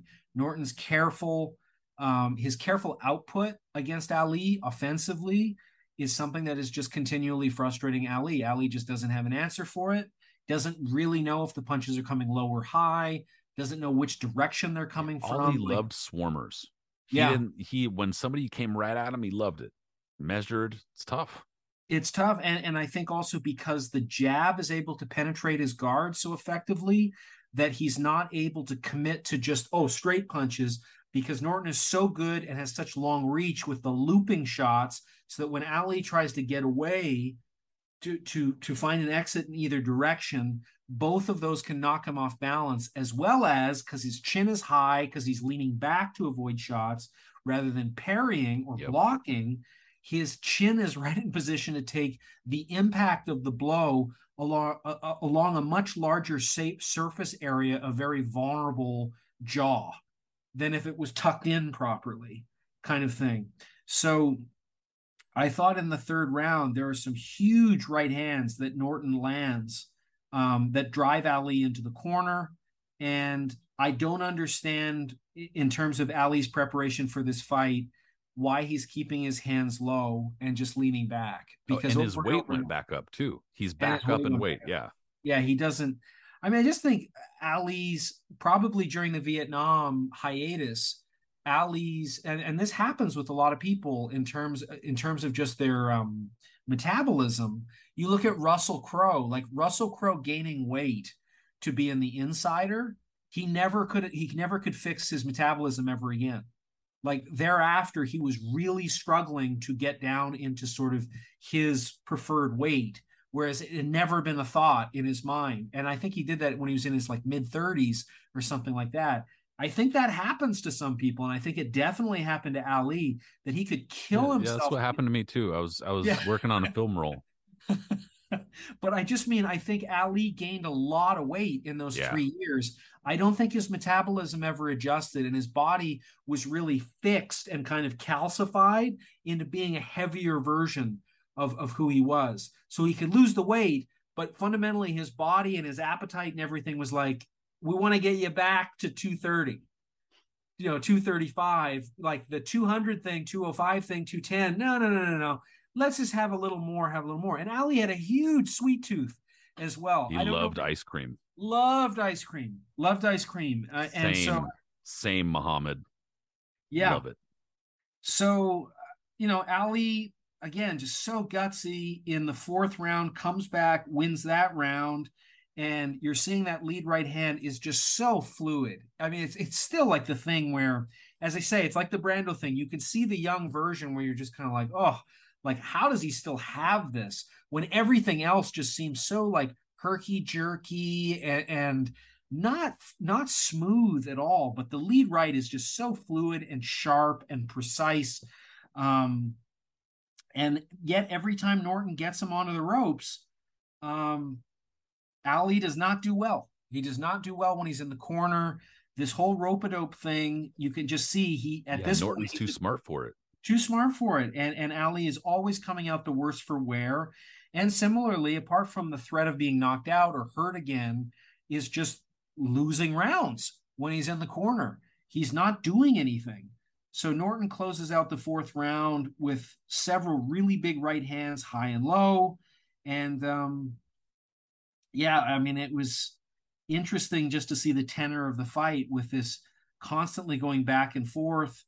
And um, and I mean, I think in the fifth round, Ali just tries to like recreate what he did against Foreman in this horrible, horribly misguided rope a dope where about a I had it I had counted and again I mean I'm just watching it through. I'm not watching it super slowly and going back much but like a third of the punches that Norton is throwing are penetrating Ali's guard unlike what what Foreman was able to do in Zaire where like not a lot of that was ever getting through. 5% 10% i mean they're, they're big shots in terms of the windup but nothing is really penetrating here it's just really unclear what he's hoping to accomplish by going to the ropes other than he must be tired and trying to recuperate um, it's the first time i think in the whole series of fights where the crowd turns on him and starts booing Yep. it's happening and basically spends two minutes on the ropes i probably wanted to give Norton a 10-8 round here, but didn't. Um, so I, I have it now. Now Norton Norton's taken the lead 3-2 at this point. Yeah, with a very strong fifth round. Yeah. Yeah. And and also important to note that Muhammad Ali was the champion in this fight. And this was the only Yeah. fight in which he was the heavyweight champion too. It's true. Um, and perhaps with that comes some sort of expectation as well. Um, and so I, I'm I'm not saying that's why they were booing, but at the same time, um, he wasn't he wasn't doing much. He just wasn't doing a lot. Like the like I said, he di- he dialed the theatrics up as much as he could. Um, and he was he was constantly talking to Norton. You know, they were noting at ringside. They were saying, "What do you got? You ain't got nothing." Stuff like that. It's like, well, you can tell me you ain't got nothing, but you still have to punch back at some time, buddy. You know, you still have to you you have to do something. And so uh, this continued kind of into the sixth round, where uh, Norton was leading eh, or he was doing damage first, and then Ali was having to kind of retreat, go to the ropes and stuff like that. And then when he would, Norton was just wisely going to the body and he was keeping up the pressure to the head, and Ali was unable really to get much going. You know, he was he was still Norton was still breaking through offensively. Ali just didn't look good. No, and I, I mean the sixth round at the end of at the end of the round, I I think Norton lands an even better shot than whatever the shot was. I mean, we don't know what it was that broke Ali's jaw, but there's a body shot in this punch that's one of the nastiest body shots I've ever seen landed. Just just given the size and the weight, just all of his leverage is behind it, and it lands completely flush just off to the center of um of Ali's like rib cage sort of thing. Like it it just gets in there so perfectly, and Ali doubles over. It, it it's it, he he's just incapable of not collapsing a little bit. And then again, why he's the greatest within a second or two, just like he did when when Frazier knocked him down, bounces up and he's dancing around. And this is the kind of shot where you could just see somebody lying on the ground for days as a result of how much it must have hurt. Um, and he didn't block any of it. He didn't block any of it. He just took the full 210 pounds uh, of this incredibly strong guy just churning into his stomach and and manages to survive it. Uh, and seventh round, I gave him the seventh round. So the next comes back the next round and wins it. yeah, it. I same. I thought that he had a great bounce back round in round seven. I mean, he was like, that's what it's not. It's not so much frustrating unless you're rooting for Ali, of course, but it's just it's more just frustrating, like you said, because you see glimpses. You do, like, and, ah. and, at ah. the same and at the same time, at the end of the seventh round, one of the things I had noted is for all the mockery Ali had of how slow Foreman's feet were and how heavy his legs were, it's what Ali looks like. Totally flat footed now. Totally yeah. flat footed and just walking, just just so heavy.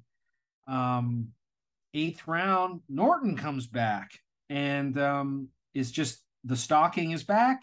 He's more effective at cornering Ali, which mm-hmm. I think is more less credit to him for cutting off the ring because he's not very good at that. More just Ali's the effects of these body shots are showing Can't up. Get away, yeah. Um, and then Ali is just not able to do much to keep him off at this point either. So mainly he's just covering up, which is unusual because normally Ali's defense is to throw these little flicking things to keep somebody off. But um, at this point, Norton Norton is just coming in with even more kind of dynamic punch selection that's frustrating Ali and Ali doesn't know what to do, and it's a really clear round for Norton. Uh, and then next round, Ali comes back, and I gave him the next round. So he's back. He's back dancing. He yeah. For the somehow he he decides in round nine that he's going to start getting on his toes. Yeah, and Holy. and yet at the same time, and the, and this is part of the scoring challenge that I think makes these fights really interesting. Is Norton lands a colossal looping right hand. This punch that is right hand, yeah, a huge right hand. They show a replay of it, and it how Ali is able to take these shots and not only not be knocked down or knocked out, but just kind of just shrug it off. Um, just I, I think it's the best chin I've ever seen. I mean, him or Chuvalo, it's it's just incredible. And so, do you score this round where Ali has been dancing and been highly effective at just landing these little pity pat kind of punches? But I mean, he's landing way more punches. If it was a CompuBox method of, of who won the round, but if you said who who got more hurt or damaged in the round, it's not even close. Norton clearly won it that way. Uh, I had to just give it to Ali for some reason because I found myself wavering, which I normally don't in scoring fights. But I just thought, well, if you've won two minutes and 20 seconds of the round and somebody steals 20 seconds, that seems unfair to not give the 220 um, but maybe, but, but that's just a subjective way to score it. I don't know that that's the right way to score it. If you were like, no, fuck that, Norton should have knocked him out, give give him the round, I would be fine with it. So, well, uh, and and I mean, sorry to interject, but I yeah. guess just one way I try to think about it, and it's obviously not a precise way, it's not objective, it's just as subjective as any other way. But I almost kind of think about it as like, you know, what was the visible uh, result of that punch landing and the visible result was i mean ali wasn't hurt you know he wasn't visibly hurt he took it and so it's kind of like well damn you know what i mean i i, I want to score it for norton but it didn't do as much to either hurt ali or deter him from what he was doing so it's kind of like eh, well then so i thought that was probably ali's round however i'm with you it was close it was not easy and if somebody gave it to norton i wouldn't argue it too much no. And I mean, by the 10th round, Norton comes back. Ali's still dancing. Yeah. Norton's pressure is yielding him at least several very heavy body shots. And Norton's effectiveness with jabs is just also something that is hard not to notice. Just to see Ali's head be knocked back as viciously and violently as it is, I thought it was a pretty clear Norton round. So at this point, I have the fight even at 5 5. And See, I think that I, yep, I think that that's also, I think that's also how I had it. So, I mean, this fight also, I mean, as I think most people know, unlike the first two that were 12 rounds, we've got a 15 round fight here. So we go into the 11th, and Ali suddenly, there's just weird turns in this fight. Ali is far more willing to engage, um, and yet he struggles to win any of the exchanges. So you can see why he's been avoiding it so long. Yeah. So it's it's the first time in all the three fights where Norton suddenly goes on the ropes. It's an interesting moment. Um, Ali does nothing. Ali has no ability to accomplish anything with Norton on the ropes, which is why Norton is pretty comfortable to do it just as kind of a silly theatrical thing. Um, but uh, yeah, just Ali is not able to really create any kind of uh, implication of damage with any of the blows he la- he lands. So it's another thing with scoring this fight is just there's no marks on Norton's face as there weren't in the right. first two fights really. What's good for the goose is good for the gander as far as yeah. what i just said. You know like what's the visible effect of what ali's doing? And sometimes it's nothing. Sometimes nothing. And and norton closes out the round really strongly and also he's clearly very angry and lands a few punches. I think one of them was after the bell but i thought ali did enough uh, to to give him the round. I it was very hard to give him the round because I thought it was even, but I was trying not to have any even rounds. And if it wasn't even, I went with kind of a CompuBox way of scoring it by just he landed more. So that's the way I went there. And 12th round, again, it's just the nature of this fight. Norton comes back. And um, a lot of his aggression this time is paying off with um, you know, chasing, driving Ali to the ropes, kind of in the story of the fight, and and yet Ali uh, does have an unusual flurry, which is again kind of a throwback flurry that you don't really see in any of any of the three fights, where he just like opens up, and suddenly you're just kind of like, why doesn't he do this more? Like when he gets his weight behind his punches, like fuck, he's a dangerous man but he he's does, not look dangerous in the whole thing. Yeah, he does almost seem like when he finally sits down and lands that he's able to stun Norton just enough, which I think is like also it, it jibes with reality because anytime Norton fought a puncher and the puncher landed, it didn't end well. But no. it also speaks to one, you know, Muhammad Ali's not really a puncher, and also he wasn't really stepping into his shots for most no. of these fights because he was afraid to. Yeah, didn't commit.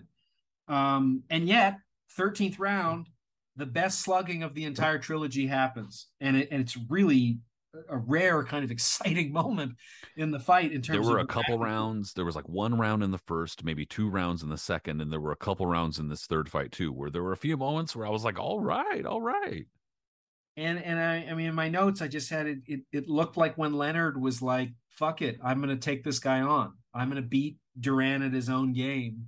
Um and it was really fun to watch with these two slugging it out. But I thought it was really clear that Norton got the best of it, and um, suddenly Norton is ahead, seven six, and um, next round, eh, Ali's pity pat punches. Um, one of the things that was kind of interesting in this fight was to see. I've never seen this before. Maybe, maybe you have.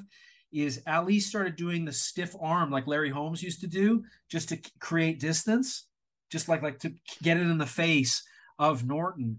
And I've never seen a fighter swing at the hand, like swing at the forearm. And Norton is swinging like mean uppercuts and hooks at the elbow of Ali. And, and I was like, fuck, like he could break his elbow. Like like these are yep. huge shots. I've, I've seen you kind of knock it away, but he wasn't knocking away. He was trying to hit it. Like it was like a one of those those punching bags at a fair or something like that, where he's trying to whack the the speed bag. So that was sort of interesting. But I, I thought, um, you know, it's it's just a it's such a close fight at this point, and I mean, where where are you in terms of? I mean, going into the the last two rounds, I think like this is where for me Norton kind of pulled it out. Um, yeah. Even though I only ended up giving him the fight by one round, but uh, I th- I think he, you gave Ali a round I didn't give him maybe, hmm. but um, but I also, I mean, it's not like it was like, oh my God, Norton beat the ever loving shit out of him. But some of these rounds were close, and like you said, it was going back and forth. Like Ali would win one, Norton won, Ali won, Norton won. But I also thought that there were instances in which, kind of like you you alluded to, um, there were back there was back and forth action or times where they were both throwing, and it was like it was thrilling and entertaining and good but it almost felt like Ali was getting credit for his bravery rather than for anything he was actually landing or the damage he was actually doing. Like Jordan, um, like Jordan getting like Jordan getting foul shots kind of thing. Because yeah, the whole you you have to give it to him. And you're right, psychologically, you're always just kind of like, oh my god, Ali is so amazing. Even yeah, and, and it was, up. it yeah. really was because that's like we were saying with the first you know he's taken shots and he's showing he is showing his bravery. It's not like it's false but at the same time you're just sitting I, at least i'm sitting there thinking like okay the bravery's good but he's getting punched. And so i mean I, I can't give him those rounds if he's getting out punched and it also not only like i said earlier not only is he getting out punched but he looks uncomfortable. He looks like he doesn't want to be in that position. And yeah he's fighting his way out of it but not as effectively so I, I don't want to give him credit for like I want to give him credit for that, but I, I can't. So I think that's where I was. So going into the last two rounds, I think I had it uh let's see. Uh gosh. I'd have to I'm sure I'm trying to do some quick backwards math Yeah, yeah. But uh yeah no i had i already had it with uh norton taking seven rounds so after 13 rounds seven to six norton sorry and then Me too. Me too. and so i so i did think it was close enough obviously that norton kind of needed you know quote unquote needed the last two rounds but he had clearly like the first two fights done more of the damage he had uh the rounds that he was winning he was winning far bigger he was making Ali uncomfortable, etc. So these last two rounds, Ali needed these last two rounds. It's Yankee Stadium. He's the heavyweight champion, you know. And again, he bravely finished this fight flat-footed. He did it in a way where you know he probably shouldn't, but did. And I, I get it. I get why they gave him the fight, but I just don't think he won those rounds. I don't either. I mean, 14th round, I thought Ali did give a final kind of burst of energy and Mhm, offense. Um, but the pity pat punches that he's throwing, and they are, uh, are frequently interrupted by really solid punches in response by Norton. Norton is continuing to out jab Ali, which is interesting because I mean Ali's most famous punch is that brilliant jab, but here it is, and and timing, speed, damage, it's not even close. I mean, I mean, uh, and and the end of the round, Norton lands a, a huge right hand to Yeah. to close out the round. So I thought it was pretty clear round for Norton. So it's eight six. So the best that Ali can do in the last round, I thought was create a draw, and I didn't think he did. Ali, he does come out dancing. Um, uh, he is able to control the round until the end, where Norton corners him again. And once he gets cornered, um, I just, I just thought, you know, Norton is doing so much damage. Um, yeah, it's it's it, it's a weird one to score because it, it really is just punches landed versus damage over and over and over again. I found this fight makes you ask that Yep. because because Norton is not able because Ali is moving away and so unwilling to engage really um to to be able to gain advantage with with like what tools he has. So uh I thought it was interesting as the fight is finally scored it resolutely is booed in Yankee Stadium. Clearly Yankee Stadium believed that Norton had won. And um and the way that Norton just leans over and balls his eyes out was interesting too with just how much grit and determination he had. It's it's uh it's an unusually like it's like one of the only kind of emotional moments of the whole fight i mean the whole trilogy for me is you're feeling like determination determination de- de- determination but it's clear like that's the end of it you can tell he feels it like i'm not going to get another crack Yeah. at this and and i think he won it so I, it's it's tough Yeah, it's uh so he clearly I thought won the first fight. I thought that Ali could have taken the second fight, but that Norton deserved the third fight as well. Um and thus he should have been heavyweight champion and uh it's sad. It's sad at the end of the fight to see him he, I mean he weeps like unbridled sobs and tears like the guy's sitting there just like somebody very close to him just died. It's it's awful and um you feel for him. You have to feel for him because he did come so close and he was in a way a victim of not being as popular. And so uh, you know, he gets a he gets a shot a couple years later against Larry Holmes too and comes damn close in that fight and an incredible fight. But you can tell like like you said, you can tell it's it's almost as if he he's able to read that like this was my shot and this was it and I thought I did it, but they didn't give it to me. And and he publicly said after losing this fight, I mean, this is as we mentioned, September 28th, 1976. But he said that he never was motivated to fight in the same way ever again. And he still kept fighting for quite a while. He fought for another five years. Um, with with very mixed results, but but a, a really unfortunate ending where I think like my introduction to Ken Norton was him being the highlight reel victim to jerry Cooney yep. on the way up. Cooney, I mean, it's a knockout that's reminiscent of what Ray Mercer did to Tommy Morrison in terms of they're both kind of propped up and suspended by being against the ropes as somebody just throws four or five shots that all are, are knocking you out cold on your feet but you're suspended so you can just keep getting hit with more. I mean it's brutal. Could have easily could have killed him sort of thing you know the, the the accumulation or just single-handedly one of those shots it was just brutal. Um so it was weird that like i had to work completely backwards to deconstruct the legacy of ken norton from that introduction to him when i was a kid. And i mean the last fight of his career was may 11th 1981 before that wins a decision against randall Tex Cobb um, takes a vicious knockout loss to uh, Earnie Shavers as well. Takes a split decision loss to Larry Holmes, but um, it's a weird career for Ken Norton. I mean, I, in a weird way, I think Ken Norton almost borderline is as known for being the dad of Ken Norton Jr., the great linebacker in the NFL, as for his boxing career in a funny way. And and I think that's kind of a travesty, but I but Sorry, yeah. I, I, didn't mean to interrupt. Sorry. No, no, no. I, I don't have more to say, but I just like I that's a weird thing to say because it's incredible what he was able to do against Ali, and I think he could have done it to any version of Ali. And yet, like when I was a kid and and following football, which I don't do anymore, I remember just being like, the the really great Ken Norton is junior, not senior, and that's weird to say to me it, it, it feels a lot like Wilfred Benitez because mm. they always mm. talk about the four kings, right? They're always talking about ha- I mean, and rightly so, Hagler, Leonard, Hearns, Duran. And um it, it makes sense. But it's almost like, you know, and I I understand that Benitez never got that crack at Hagler, so it's not complete and stuff. But um, you know, it's really underrating a truly great fighter and in a lot of ways it feels that way with Ken Norton when they're talking about, you know, they get Ali and then Foreman and Frazier together and they kind of just lump those three together. You know, those are the that era's like threesome or whatever. And it's like, well, what about Ken Norton? You know, he kind of belongs in there. I'm not saying that he beat all these guys. I'm just saying he kind of belongs in there too. Uh, so it, it kind of gives me a similar feeling to to Benitez and not kind of being the fifth wheel of the four kings, you know?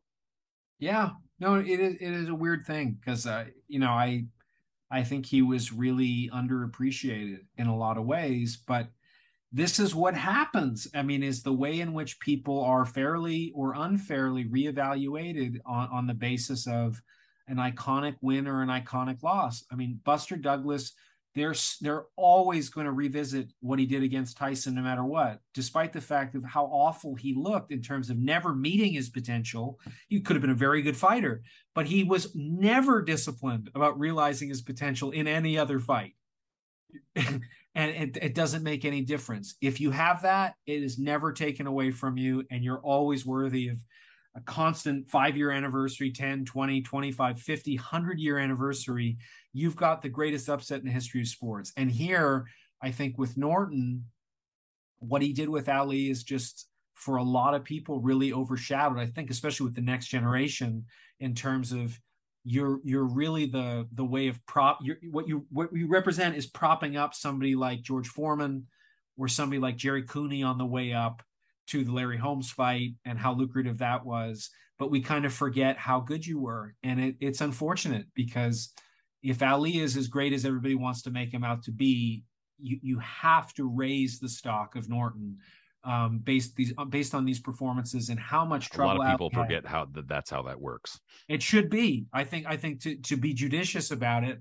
Um, and that being said, this was I don't ever want to watch these three fights ever again. you know, because they're they're not tremendously rewatchable. It's not that they don't have value, but it's it's one of those books or movies or albums that like to listen to at once has huge value, but it's not it's not like kind of what I was suggesting to you before we started recording. Bowe Holyfield are super exciting trilogies to to revisit. There's so many others that are like that. Uh, this wasn't that, despite the fact that I think it was meaningful and important, and it's a shame that it's not taken into account in both of their legacies more. Yeah it's it's very much a part of the story very much a part of the narrative of the 1970s of and that times and the heavyweight championship but largely forgotten largely kind of swept under the rug for the bigger moments for the more you know more viral moments and whatnot which i get because some of those viral moments are absolutely outstanding and even in ken norton's uh, case you know despite the fact that he did get that win over ali which is huge uh, even in his case, you know, he has a couple of other accomplishments that are incredible. That even the split decision loss to Larry Holmes, one of the greatest heavyweight fights of all time. Um, you know, it's it's unfortunate that he does wind up getting remembered for kind of being the the you know this bad second half of Muhammad Ali or something like that. When that's it's not really the truth. There's more to it than that. So hopefully, we did a pretty decent job of bringing that into this depiction of the trilogy, which was like you said, it's it's at the very least interesting, if not super watchable. No, it, it it's um you know I think I think seeing any superstar leaving leaving their prime and entering into a twilight especially a twilight that you know contributes to a pretty sad last couple chapters is a weird place to go that's a little uncomfortable. Yeah. And and so that that was kind of my feeling through this was just it's another way of I, I remember when I first fell in love with boxing and my brothers talking about my infatuation with Mike Tyson on the rise, you know, being, oh my God, he's 20 at the same time that Michael Jackson just has the best uh best selling album of all time and he's only 24 or something. I am so lucky to have these people that are going to be there forever and be the best ever. And at their peak where you think it's a beginning is actually an ending they're never going to be as good again and you just didn't know it you didn't know that they'd already hit their apex and were already on the descent on the other side and uh, with ali i think you have like a much bigger period of time but i mean sort of like what roy jones is roy jones is another example that's almost a more extreme version of ali is he's so underappreciated how good he was because because of how bad he looked once he slowed down in a way that Ali Ali was able to I mean Ali had a chin and Jones didn't. Jones Jones did not reveal a bunch of other sides to his greatness once he slowed down whereas Ali did. That's what separates them. But I think offensively and talent and athleticism like I think they're on par in many ways. But in terms of being able to take a shot, unfortunately in this game if you slow down and those punches start to land and you can't get out of the way, then we see another side of you and it yeah. reveals it. And and and I don't I don't even know like should we evaluate Roy on the basis of him in his prime or should we take into account well what happens if somebody could catch up to him and hit him because we know if somebody could hit him clean, he's out. He's out before he hits the canvas even from people that are not known for being lethal punchers whereas Ali, of course, took on every great puncher there's ever been. And even when his jaw was broke, maybe he fought another 10 rounds or 11 rounds. So, yeah. That's where they get you. You know, they get you on the descent. And I guess the last thing I'll have to say is that, man, I've been watching a lot of documentaries about mountaineering. And they talk about, you know, the 14 peaks that are above 8,000 meters, right? Because that's the death zone. That's where the human body starts to eat itself. Like you can't live above a certain altitude, you start to physically die. And so what happens is that these mountain climbers, they view summiting the mountain like that's that is that's the top. You get to the top, you celebrate, woo, you know, Everest, K2, Annapurna, whatever, not realizing that the vast majority of people who die on those mountains die on the way down. Yeah. And that's why. Because you get to the top and think, I'm done. Not realizing you have to do what you just did, only harder now. That's a good point. That's where they get you on the way down, man. This, you know, and I'm not saying that a great boxing career is the same, but you know, it's it's very similar. You know, on the way down, on the way down is when you get hit. And so that's when we that's what we saw with Ali. I mean, to a lesser extent with Ken Norton too, but the descent was kind of rough. Well, and I think I think the other thing the other thing on this as well is that what what allows somebody to go into this deep end and uh, try to try to risk doing something that could kill you and do something that could lift up generations with wealth and and and you know have all of this benefit. You can become a global icon and everything. This is a childhood dream that very quickly we are dissuaded against because we need to take on the responsibility of being realistic and, and all of that. So what it, it's going to encourage is anybody that gets to sustain this like IV drip that I can I can find my way out there, whatever that is, and whatever has sustained you to to do it in a way that the rest of us fall away and get dropped into realistic expectations for things. Um, once they hit that summit, there's a sense of what do I do now? it's it's that old like Peggy Lee song, is that all there is to a degree? And maybe I'll just do it again, but it's never going to feel the same way. They yeah. all, all, of these guys exactly. say it's the way up that's pleasurable. Once you get there, it's very frightening, it's very isolating, it's terrifying. Fame is a prison. There's all this pressure of all these people gunning for me. And I have all of these new obstacles that I have no equipment to deal with. And a lot of what drove Ali as huge assets from the gods that he's endowed with also become the things that punish him the most ultimately. They all become curses. Every asset becomes yep. a liability toward the end. And including his chin. Yeah including if, if not chin. especially his chin. Yeah. I mean that's I, I mean that's a thing we know with the the big guys in a weird way are kind of lucky that the punches they're taking that knock them out uh, can do so without an accumulation of blows. It can just be one one quick shot or two shots, as opposed to the little guys requiring so many. So I mean, the the, the little guys are the ones who die so much more frequently than the big guys. Oddly enough, it seems counterintuitive, but but no, Ali is a. Uh, it's really weird that he must be one of the ultimate gateway drugs into boxing, and on the other hand, he absolutely is a cautionary tale. Indeed, at the same yeah. time.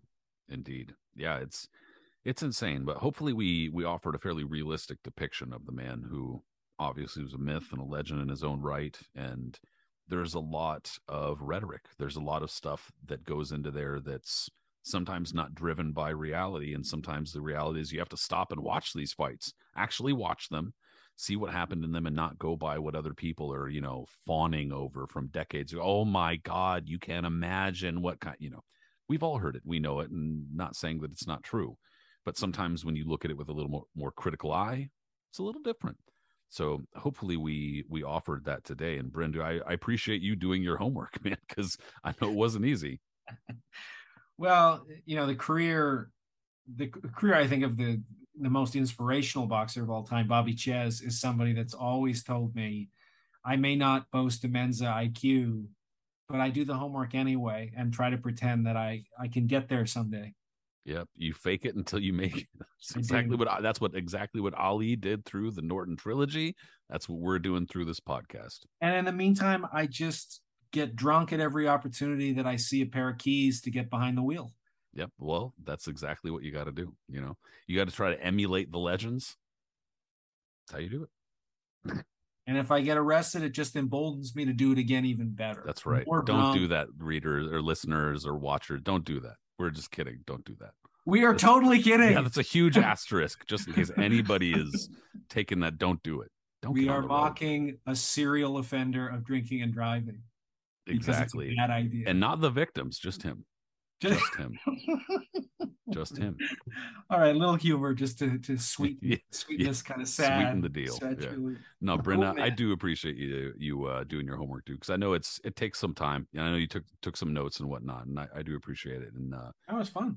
Fun. Speaking of appreciation, though, look, we we really appreciate everybody who listens in and who subscribes. If you did listen in to this show, thank you, and go ahead and subscribe to whichever podcast app you may have listened to listened to it through. If you watch, hi, hello, thank you so much, and go ahead and subscribe on YouTube. Leave us a comment, a reply. We appreciate those sorts of things. But social media, it's where everybody's at. The show is also on Facebook and Instagram, the Knuckles and Gloves podcast, that is, also on Twitter, but individually, we're on Twitter. So check out Brin there, Brin Jonathan Butler at Brinicio, B R I N I C I O. Me, Patrick M. Connor, I'm there. Give us a shout, man. Say hello. And Brin, I'll talk to you soon, bro. Thanks so much. You got it, man. Thank you. Take care, everybody. All right. That was fun. Uh,